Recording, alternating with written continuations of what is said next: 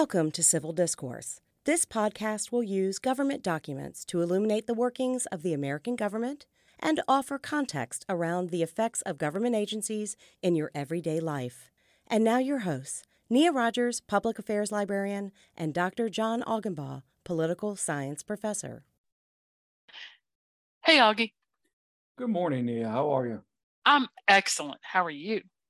Uh, well, I'm fine, uh, and in uh, in large part because um, we are continuing our series uh, uh, about the federal government cabinet departments. And Nia, uh, which one are we doing today? It is the sweater wearing Department of Energy.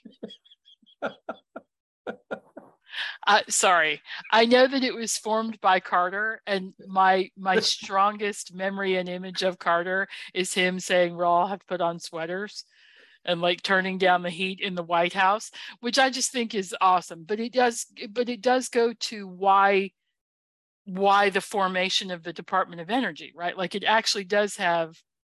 Yeah, so, it's not just Jimmy Carter being a little bit dramatic, which is okay. what he was okay, so let's take a step back um, because, and, and, I understand listeners, um, because Nia and I have a kind of sort of shared generational. I was going to say shared childhood. Okay, um, uh, we make sometimes references um, that uh, uh, that listeners uh, might be unfamiliar with. Um, uh, what Nia is referencing is President Jimmy Carter um, during his term in the late 1970s gave a rather infamous um, uh, address to the American public. And basically, energy austerity. Yes. Right. He was at what he did was ask people. He came on wearing a sweater, and he asked people to it, to turn down their heat in the winter and conserve by wearing a sweater. Um, yeah, and because this and was... turn up their turn down their or turn up their air conditioning in the summer for the same reason right? Trying to conserve energy because in the 1970s we had a giant energy shock. Yeah uh, opec was, yeah, decided it was... that it was a good it was it was let's see what the market does when we remove a bunch of oil from it yeah. right? Let's see what happens. Okay so you have the energy crisis uh, in the 1970s, um, and uh, until that energy crisis in the late ni- or in the 1970s, the federal government played a very limited role in crafting a national energy policy. Okay, because in large part, okay, energy was relatively cheap and abundant. Okay, um, the nation relied on the private se- sector to fulfill most of the country's energy needs. Um, and, and, that worked out. There were worked out fine. But as Nia points out, as the 1970s dawned, the nations that comprise OPEC, which are the uh, which is the organization of petroleum exporting uh, countries, uh, uh, consortium or countries. Okay, OPEC. it's something like that. Okay, but these are those nations that comprised OPEC. It finally dawned on them that the one thing that they had as leverage, okay, was Western democracies consumed a whole bunch of their oil. right. Organization of the Petroleum Exporting Countries. Countries, okay. That's what it stands for. Meaning not just the Middle East, but also Russia, Venezuela. Venezuela right. Okay. But but yeah. they were, but yes, the drinkers of said petroleum were US and Canada and France and Australia and Britain and Germany, right? Countries yeah. that so we, we imported a great deal, even though we had a great deal. So by the end of the 1970s, during the Carter administration, the energy crisis, okay, was was quite high, and as I think it was either 78, the winter of 1978 was a particularly cold winter, right? And um, President Carter goes on national TV, and he's sitting behind the desk in the Oval Office, and he's got a cardigan sweater on. Right? Yep. Okay and he's telling the American public, hey, until we can go ahead and craft a, a national energy policy that slowly weans us off, okay, fossil fuels, we're all going to have to make sacrifices. We're all going to have to pitch in. And what I'm saying to you, okay, my fellow Americans, is, you know, put on that sweater, turn Right. down your heat, right? That was actually the February of 77, Oh, February 77. which makes sense with the signing of this department into law, which also happens in 77, right? Later in 77. Yeah, so we're talking about the Department of Energy. Uh, it was, uh, uh, uh, signed into law in nineteen seventy-seven. We've already talked about the one reason why it was created, which was the energy crisis of the nineteen seventies. Nia, can you guess the second reason? Well, I'm guessing that this isn't the first time that the US government has been entangled in energy stuff. Yes, okay, That that uh, there was probably hear me out on this. There Okay. are all kinds of little agencies and and little stuff that's in other departments that end up in the new department. So my guess is that something that there was at least one agency in other departments yes. That So- ended up in this department. And it's, and it's a big one. I mean, because this is a, Nia, as you correctly point out, this is a theme throughout our discussion of the cabinet departments, right? Right. But the other main reason, okay, was um, atomic energy policy. Okay. Right. So the Manhattan Project during World War II, that was, you know, the government effort to come up with an atomic weapon because we found out that the uh, that Germany was creating their own version, and we needed to go ahead and be, you know, be able to match, you know, the Germans during World War II. Right. And we thought they were closer than they actually We were were, okay. because excellent propaganda on their side. Oh, sure it was, right? So much of war is propaganda. Right, Okay. right. How do you boost the morale of your of your nation while also diminishing the morale of your opponents? Well, that's the whole we're winning, we're winning, we're winning thing, Yeah. right? Like that's why no side in, in a war says, ah, it doesn't look good for us. They never say that. Yeah. Neither right. side, even if it's wildly outmatched, they don't ever say, I don't Say like our chances. So 'Cause- post World War II, we have atomic weapons, but as we've discussed in a previous podcast episode, pretty quickly the United States came to the conclusion that if atomic weapons can produce, okay, the amount of energy to destroy an entire city, surely we could use that to power homes. that's right. If we could go ahead and harness that, okay, um, that energy, okay, we could use it for, you know, domestic um, energy uh, uh, sources. So is that when we see the development of, of nuclear reactor? Like Yes, I, I speak here from Richmond and our closest is North Anna, the North Anna nuclear. yeah, which Um, is right up Interstate plant. 95. Yes. Right. Okay. Um, in in Nia, um, in the late 1950s, and again, the Soviets beat us to this. The Soviets started using um, nuclear energy for domestic energy sources before we did. But even here in the United States, by the late 1950s, okay, we see our first domestic nuclear power plants, right? Okay. I didn't realize it was that far back, but okay. Oh yeah, yeah, yeah. Um, and and the reason why, in part, I know this is, um, uh, uh, earlier this semester in my politics and film class, um, uh, uh, uh, we viewed and discussed uh, uh, a movie made in the late 1970s, The China Syndrome. So I did a whole bunch of background research, as I'm wont to do. Um, as listeners, you know, uh, after you know multiple years of listening to this podcast, um, I get kind of you know you know research geeky uh, with our various topics. So I did a whole bunch of research, okay, um, and I found that out. Um, Which, by the way, side note for for listeners who have not seen that movie, you should watch that movie. oh yeah, it's a It's an movie. excellent film. yes. Um, it will scare the sweet bejesus out of you, but it's an excellent, excellent film. So but in the- 1954, Congress passed the Atomic Energy Act. Um, And this ended the exclusive government use of the atom and allowed for the growth of the commercial nuclear power industry.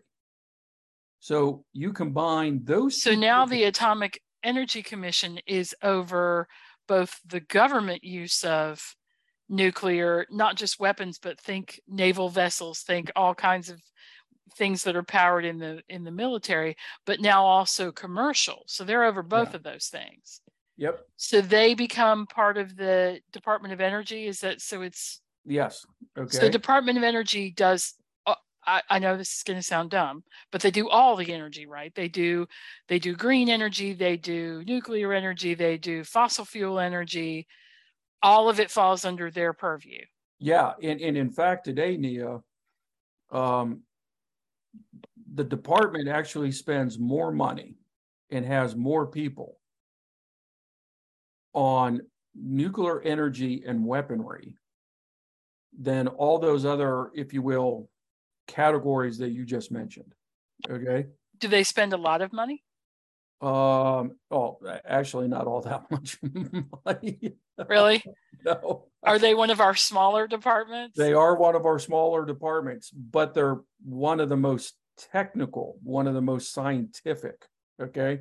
Well, I would hope so if they're dealing with nuclear. And I'm just going to say, I don't want that to be a casual. Yeah. Okay. Oh, I just ran by the plant the other day. It looked fine to me. I'm like, no, no, no. Yeah.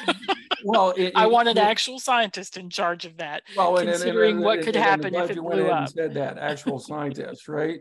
You know, you don't want you know those of us with just a casual interest, right? Okay.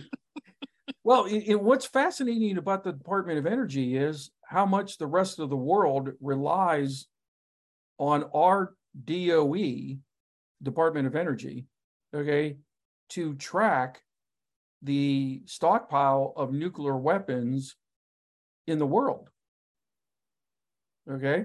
I'm not surprised by that. We have a strong interest in knowing who has yeah. nuclear weapons, especially with the dissolution of the USSR.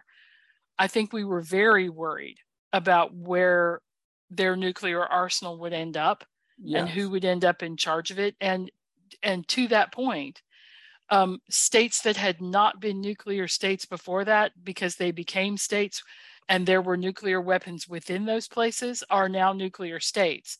Georgia, Azerbaijan, um, uh, Armenia, right? Chechnya yeah ukraine ukraine yes. belarus because there were um, nuclear weapons stashed there when they were all part of the ussr and now there's still nuclear things stashed there because it's not like and then you have other nation states um, who um, believe that one of the ways that they can protect their borders but also be a player in the global if you will uh, community right. um, is by developing their own nukes right? Iran. Okay north, north korea. korea, okay um, so beyond and then those... you have one one country that has sworn off entirely and that is japan. Yes. Japan has said we will never have nuclear weapons. Though they i believe have they have nuclear power. Well yeah in fact well, i think did. Well they still do. In fact um, they're in the top five um, uh, nations in the world in regards to the highest percentage of their domestic energy output being derived from nuclear power. Really, even after Fukushima? Yeah, uh, yes. Um, and because I know for a bit, for a while there, they were pretty scared that well, they didn't been, have a good handle on that. It's been debated at length, but uh, Japan's still in the top five. Okay. Um, France is number one, by the way. Um, um, so well, let's get back to uh, the United States Department of Energy. So when it was first created, and again, this is a really good case study of why when you are creating a new department, it is best not to promise too much too soon. Because if you can't deliver, okay, then the department becomes a punching bag, okay, from across the ideological spectrum right? Well, was it popular to start with? Oh no, it wasn't very popular to start with. Okay. What was the? I mean, was it like? Okay, but Did it, you know, okay, well, let me finish this point. okay, So when Congress created it, okay, I mean, this is a really good example, Nee, of institutionalism. There's a public policy problem. We have an energy crisis, right? Lawmakers are like, hey, okay, we need to come up with a solution. Right, Hey, let's create a Department of Energy. Okay, sounds great. Okay. But when it would, it gets created almost immediately, okay, those who created the department, the media, the public were like, okay, so what are you guys going to do to solve the energy crisis? Because you just created this department because you said we need to solve the energy crisis. So what are you going to do? And almost immediately, the Carter administration was just like, well, this is a really complicated problem. Yikes. it's going to take a while. Okay. But there was a lot of fanfare behind creating it. And instead of, you know, creating it and saying, okay, let's give it a little bit of time, almost immediately, okay, stakeholders were like, you know, where's the solution? Right. Right. Can Um, I just say that yeah. this is like going to a wedding and asking the bride, the bride and bride or bride and groom or bride and groom and groom and groom, whichever the mixture is. So when are you going to start a family? like, dude, We just got married 10 minutes ago. Can you give us just a little bit of time? But that's yes, right. It's a similar thing that people do sometimes at wedding. I hear that question occasionally at weddings, and I'm like, really? Why don't you give them time to get through dessert first? Like, Yeah, you know, let, let's see them navigate their honeymoon. exactly. Okay. Where they suddenly realize one of them likes to spend money on lots of frivolous stuff and the other one doesn't, and now they have to work that out. Let's let's wait till Okay. they And do they that before they together before they got married, okay, Right. let's let's give them personal six- habits. Yeah, let's let's give them six to nine months of basically merging two lives in Right. one, right? before we start in so i can see where you know the media the next day is like okay so fix the energy crisis and they're like um we got here yesterday Yeah, right. we're going to get back to you on that And and Nia, you mentioned this earlier in, in this episode. The only departments, cabinet level departments with smaller budgets in our federal government, Interior, Commerce, and the EPA. Right? So Congress has never given the Department of Energy a whole bunch of money. Okay. well and congress did not do the department of energy a solid because they put them in charge of regulating energy Yes. and developing energy and those are two um I, I don't even complicate I, I don't even know The- how the- to the- and again, listeners. they can be opposites right And- if and again, this is a theme throughout our discussion of of the of these departments, right? right we put you in charge to both regulate a thing and encourage the thing Yes. Okay. And not surprisingly, with that kind of mixed message, okay, those involved with the thing at times will go ahead and push back and say to the department, which one is it? right. You are giving me competing um Conflicting messages, right. Okay? So which one is it? I mean, it- competing imperatives. That's the word i was looking for. You're mean, giving it- me competing imperatives about am i supposed to go green and work on green energy? Or am i supposed to encourage drilling drill baby drill fossil fuel use? Like which which am i supposed to do because those two things work in opposition if one of the things i'm concerned about is greenhouse gases for instance or whatever you can't go ahead on one hand and say, um, like, you know, right now, okay, you got executives from energy companies who are saying to the Biden administration, okay, Mr. President, which one do you want us to achieve? Do you want us to go ahead and pick up the slack? Okay, because OPEC announced earlier this year that it's going to reduce the n- number of barrels of oil, okay, um, we make available to the West? Or do you want us to go ahead and shift to more green energy sources? because we know that the shifting will take longer. It will take longer. And we will have to go ahead and basically tell our shareholders if we're, you know, a publicly owned company or, you know, our workers, okay, we now need you to go ahead and focus on the development of new energy sources and not worry so much about finding us more oil to get into the marketplace, right? Right. Okay. Um, and similarly, yes. If you're in the business of providing nuclear energy to people, but you're also in the business of shutting down nuclear plants that are not safe or that need to be, you know, that something needs to be done to them, repairs, whatever, as part of regulation, how does that work?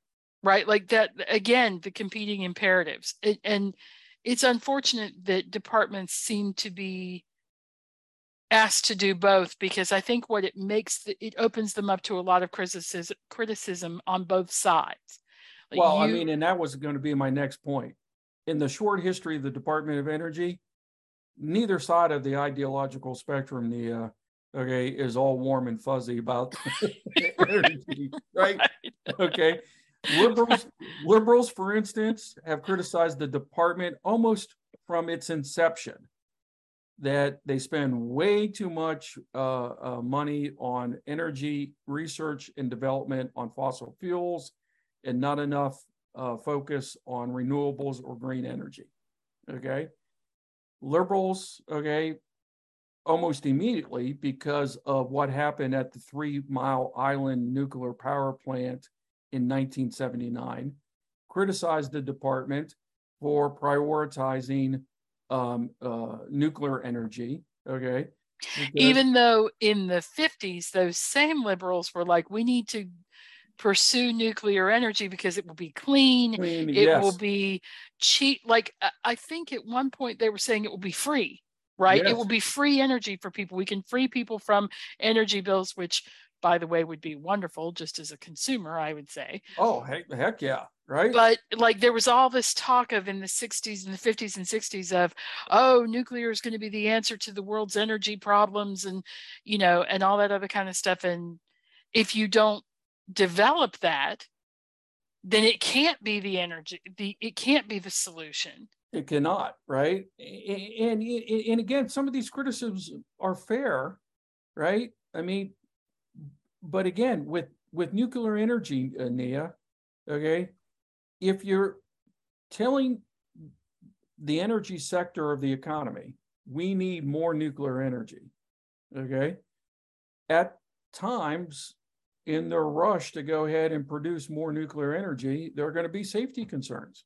Right. I mean, these are the kinds of trade offs, particularly when you're dealing with something like nuclear energy. Yeah, because the margin of error there is yes is, is very thin. Because yeah. if you screw that up, yes. you you can explode an area and make it Chernobyl like for centuries to come, right? Like and and then you got the conservatives, okay, you know, you know, let, let, let, let's be balanced here in our treatment. Conservatives okay. have long complained that when we've had Democratic presidents, okay, they've spent way too much time, uh, time, money, okay, on you know renewables, green energy, when historically the United States, okay, is the home to so much fossil fuel. I was going to say we have plenty of dead dinosaurs in the yes. United States. Okay, natural gas and oil. I mean, even to this day, technically, the United States could address all of their energy needs, okay, for nearly a year by not using a drop of oil from any of the OPEC nations.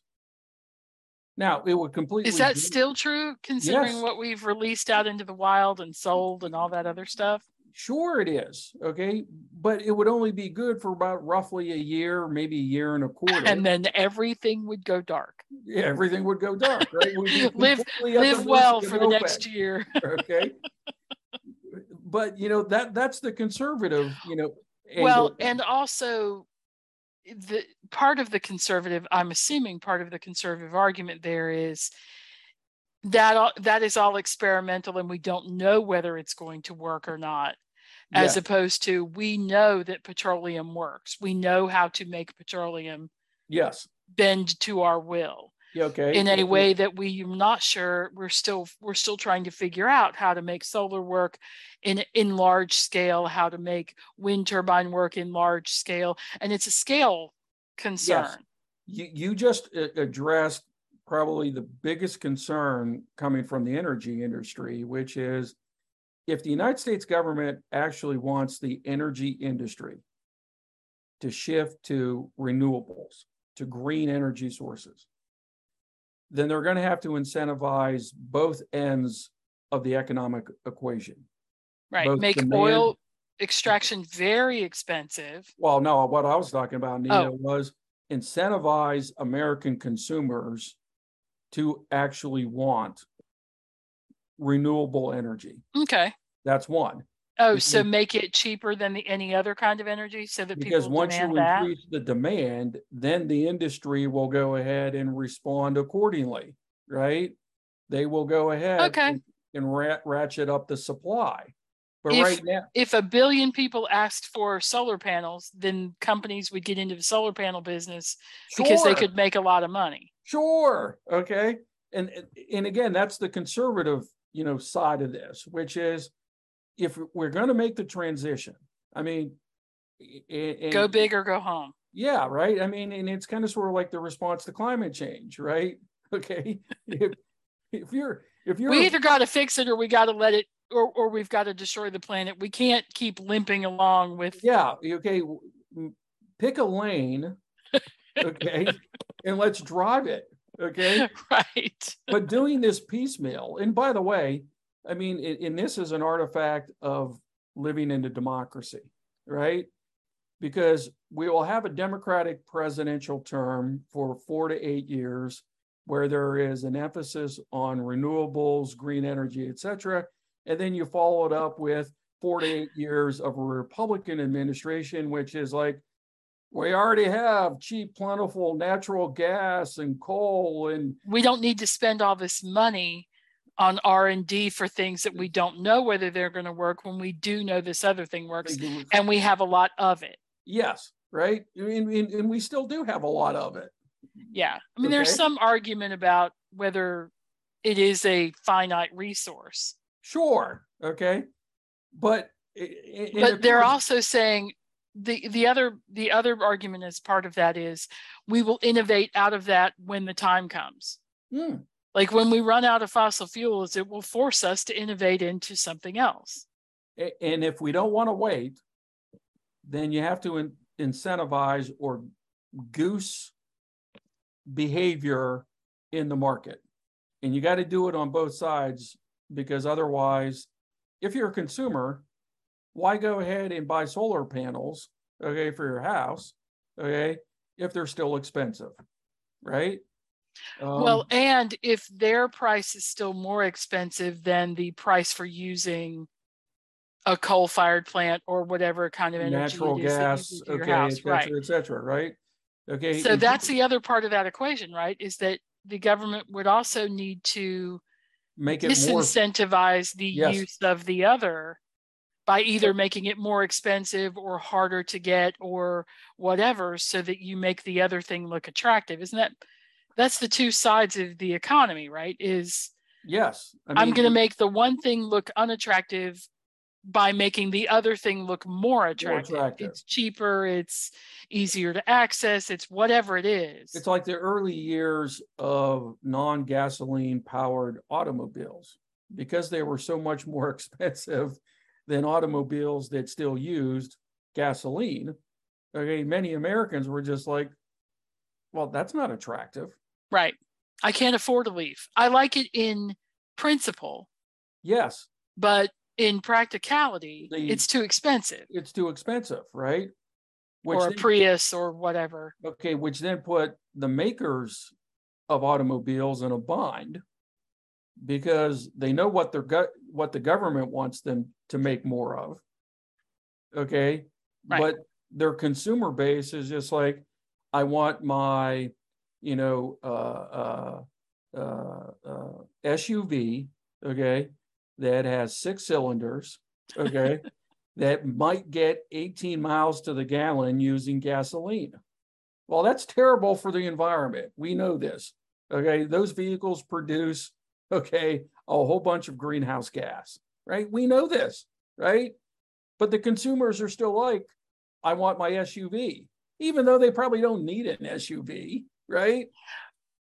But it's, it's, that's partly marketing and Yes, right. cultural.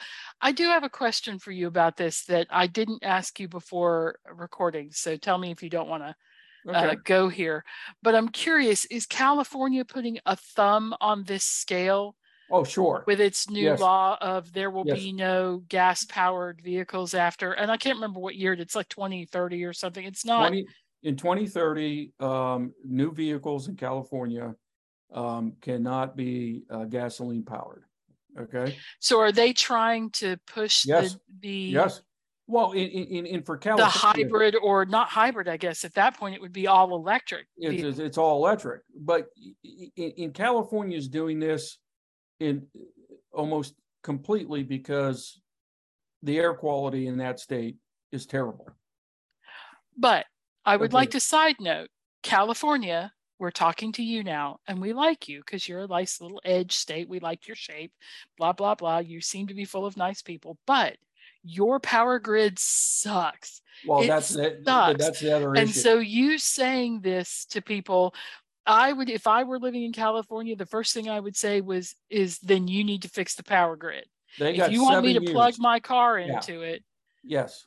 You're going to need to fix it so that my car will actually charge because otherwise not only do i not have power but then i can't go anywhere to nonpartisan energy industry experts, okay, um, acknowledge that California basically has about five to six years to ramp up their electricity uh, grid capacity. Because if they don't, okay, um, there's no gonna- way You're going to have a massive problem in that state.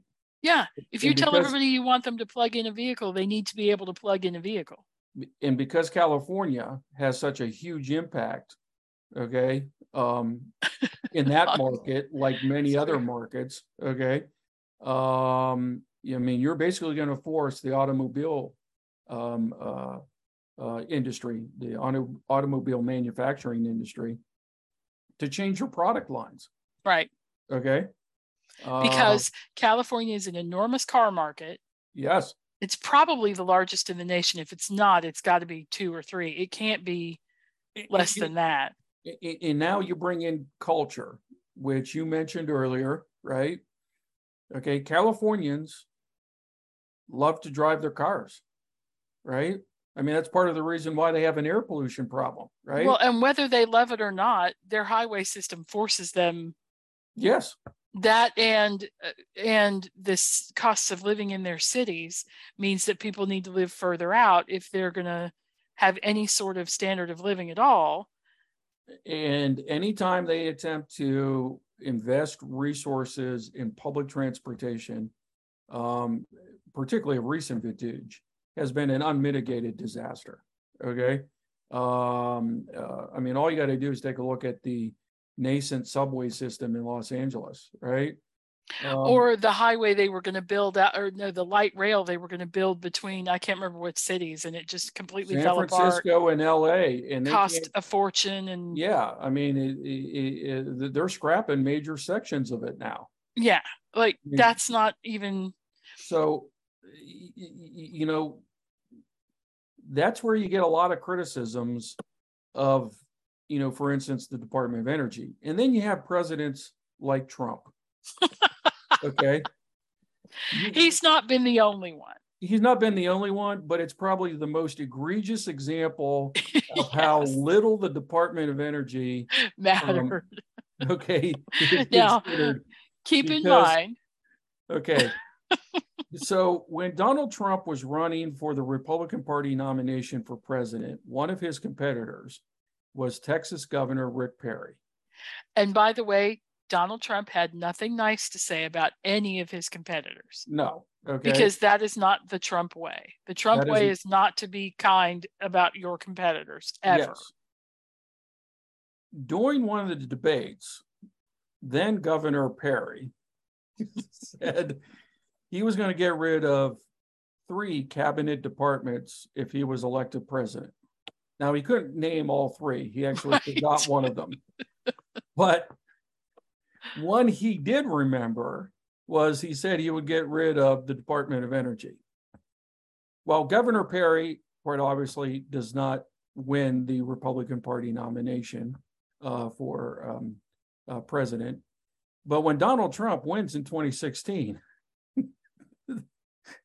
President Trump picks Rick Perry to become the Secretary of the Department of Energy. You want to send a very clear message to the career bureaucrats working in the Department of Energy about how little you think of their department? Go ahead and pick as the person. The guy who the said, guy who stated openly he would get rid of your department. Yes. now, part of part of in fairness to Rick Perry, wow, didn't think those words would come out of my mouth. Yeah, I was about to say.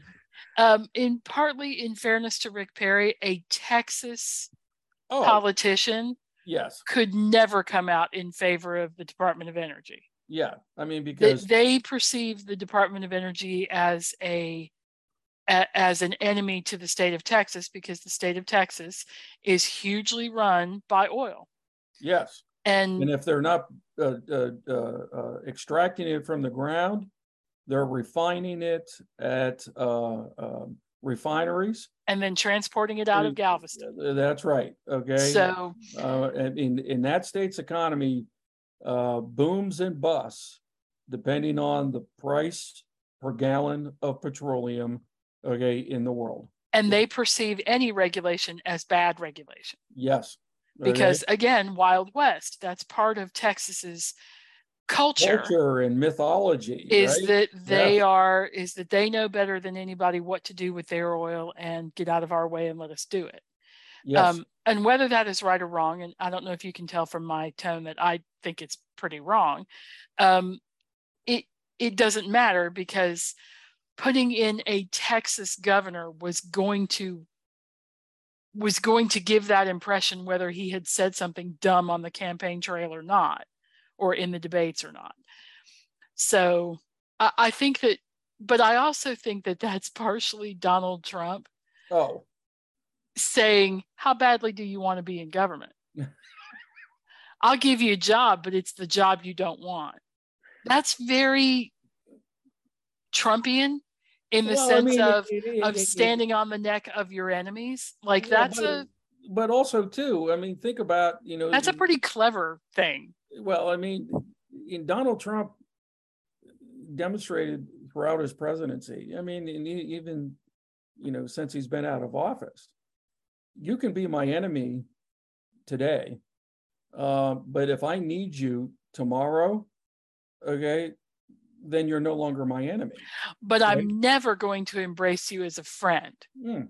Like it's a it's a I don't know. He's got an he's got an interesting way of dealing with his both his enemies and his friends. Um, so who's the first? Uh, the first was uh, the first. Sorry, secretary. Yeah, I'm sorry. First. We had moved to the idea of secretaries, and bless his heart, Rick Perry. Okay, um, but the the first uh, appointed by Jimmy Carter was uh, James Schlesinger, who, interestingly enough, was a Republican and was a former former cabinet secretary under both Ford and Nixon. Did him being a Republican make that go down easier for I in terms think, of partisanship? Well, partisanship, but also too, remember, this is still the era where um, you had cabinet secretaries who served presidents from both political parties. Um, you know, you could get accepted by the United States Senate simply because you had a reputation for being a seasoned, okay, credible manager. Okay. okay. Uh, so we had not yet entered the stage of of you know hyper partisanship to where you know you're a Democrat, Mr. Uh, Mr. President or Madam President, you can't pick a Republican, or you know you are a Republican, you know, uh, uh, Mr. or Madam President, um, you can't pick a Democrat. No, you didn't see that. Remember, I mean, this is the 1970s, right? You had a kind of sort of managerial class, okay, that were viewed as seasoned DC bureaucratic leaders.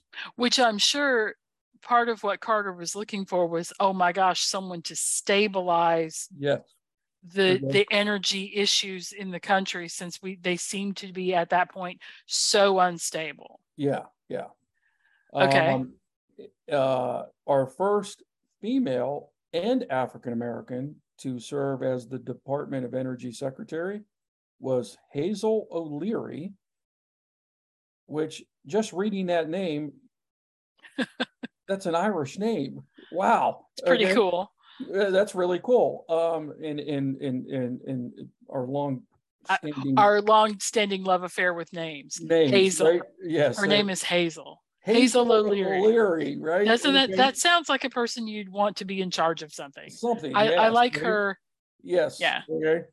Um, appointed by uh. Bill Clinton. Yep. okay.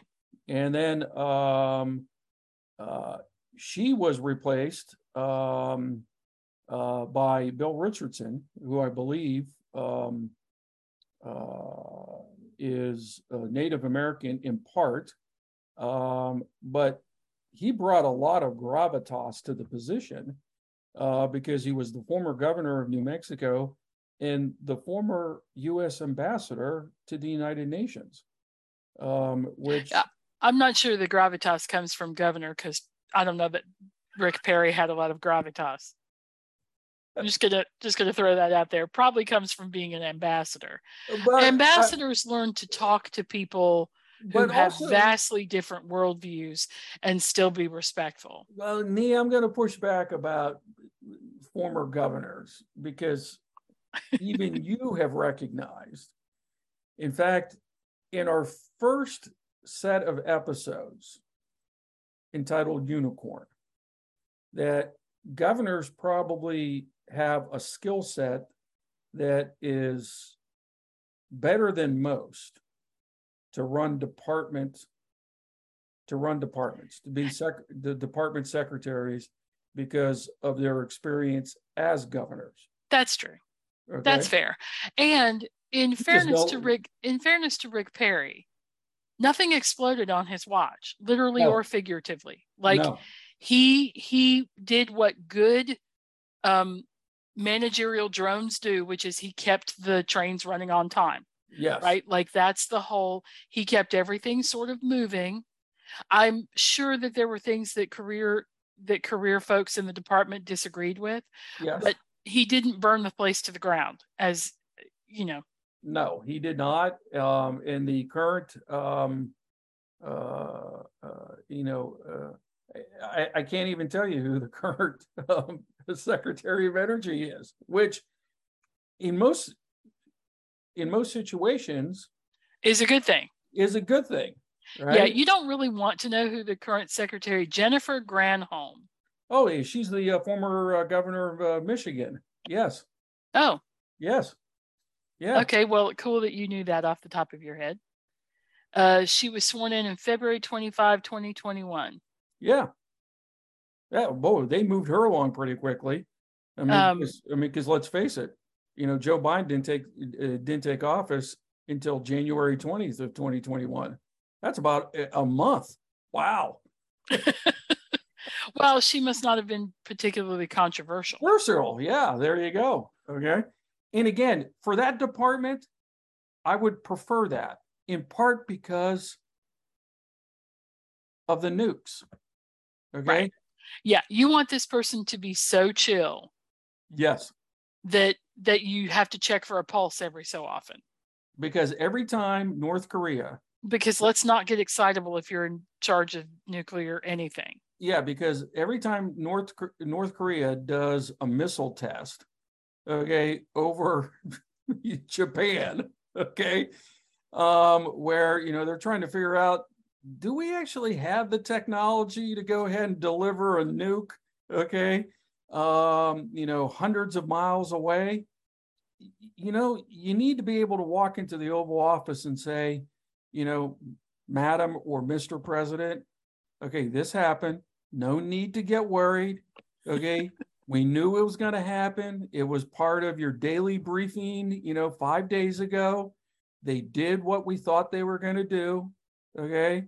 Uh, we know where it landed. Okay. Et cetera, et cetera. You need to be that kind of calm, reassuring voice. Yes. Also, can I? I'm going to link to uh, one of my favorite government publications, which are the NUREG, uh, which is the Nuclear Regulatory Commission publications prepared by the staff. And I just, I, I don't, I don't know how to describe how much I love the NUREGs because things like this just a title calculation of releases of radioactive materials in gaseous and liquid effluents from pressurized water reactors. Which sounds really boring until you say something like that's how much radiation is in the air around a plant. And yes. people go whoa i definitely want somebody measuring that. Yes you do. You want these people measuring that yeah you and want- you want them to know what they're doing and you want them to report it very calmly. There's a reactor safety study that they do every year where they they basically say oh that one's going to crack and burn to the ground or whatever. They don't actually. None of them are in that bad a condition but still. They do risk management work in the department yes. of energy okay that would put most statisticians to shame okay? right and um, it's because they're they are their uh, their their margin of error is non-existent. That's right. Yep. If they screw this up, they yep. will kill hundreds or thousands of people yep. and they know that but i i just so i'm going to link to those because i find them a delightful government document well delightful is probably not the right word because every once in a while you'll see on there incident and you're like wait what what what, what, what happened yeah. right. um but usually it's a fire actually yep it's usually a fire and it gets put out and people know what they're doing. But, you know, the reason you want somebody in charge of this who's very calm is Fukushima. Yeah. Fukushima was a totally unexpected nuclear accident. They had no idea that a tsunami would take that plant down the way it did, right? Yeah. They if they had known, they would have had different it would have been arranged differently and now they do know and they're taking care with other this is in japan the, the fukushima nuclear power accident. Um, and three mile island and chernobyl. I mean we learn from those accidents and we make it better and safer but we want people in there learning so that we can improve the safety as much as we can each time. And we want folks who don't engage in hyperbole. Right. We want them okay to tell us the facts so we can make good informed decisions, right? Um, we don't. We want... also, though, don't want them to lie. Yes. Nothing yeah, to see, nothing to see. Move along. we want them to be honest and calm in yeah. their delivery. Yep. Um, which yep. you know, I could, I would say that a lot of folks could learn from. but okay. anyway. Yep. Well, so, so so yeah. that's 1977 we're up to. Yes. We're yeah. it's we're getting into uh, almost the what what our students would think of as the modern era.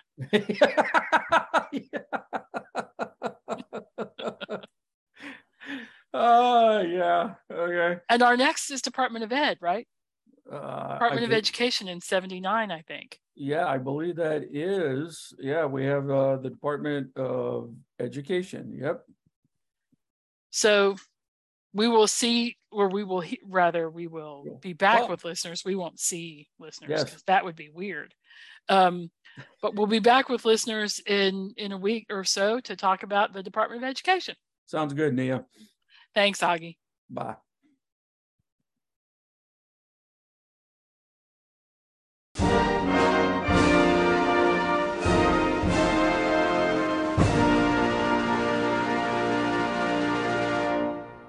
You've been listening to Civil Discourse, brought to you by VCU Libraries. Opinions expressed are solely the speaker's own and do not reflect the views or opinions of VCU or VCU Libraries. Special thanks to the Workshop for Technical Assistance. Music by Isaac Hobson. Find more information at guides.library.vcu.edu slash discourse. As always, no documents were harmed in the making of this podcast.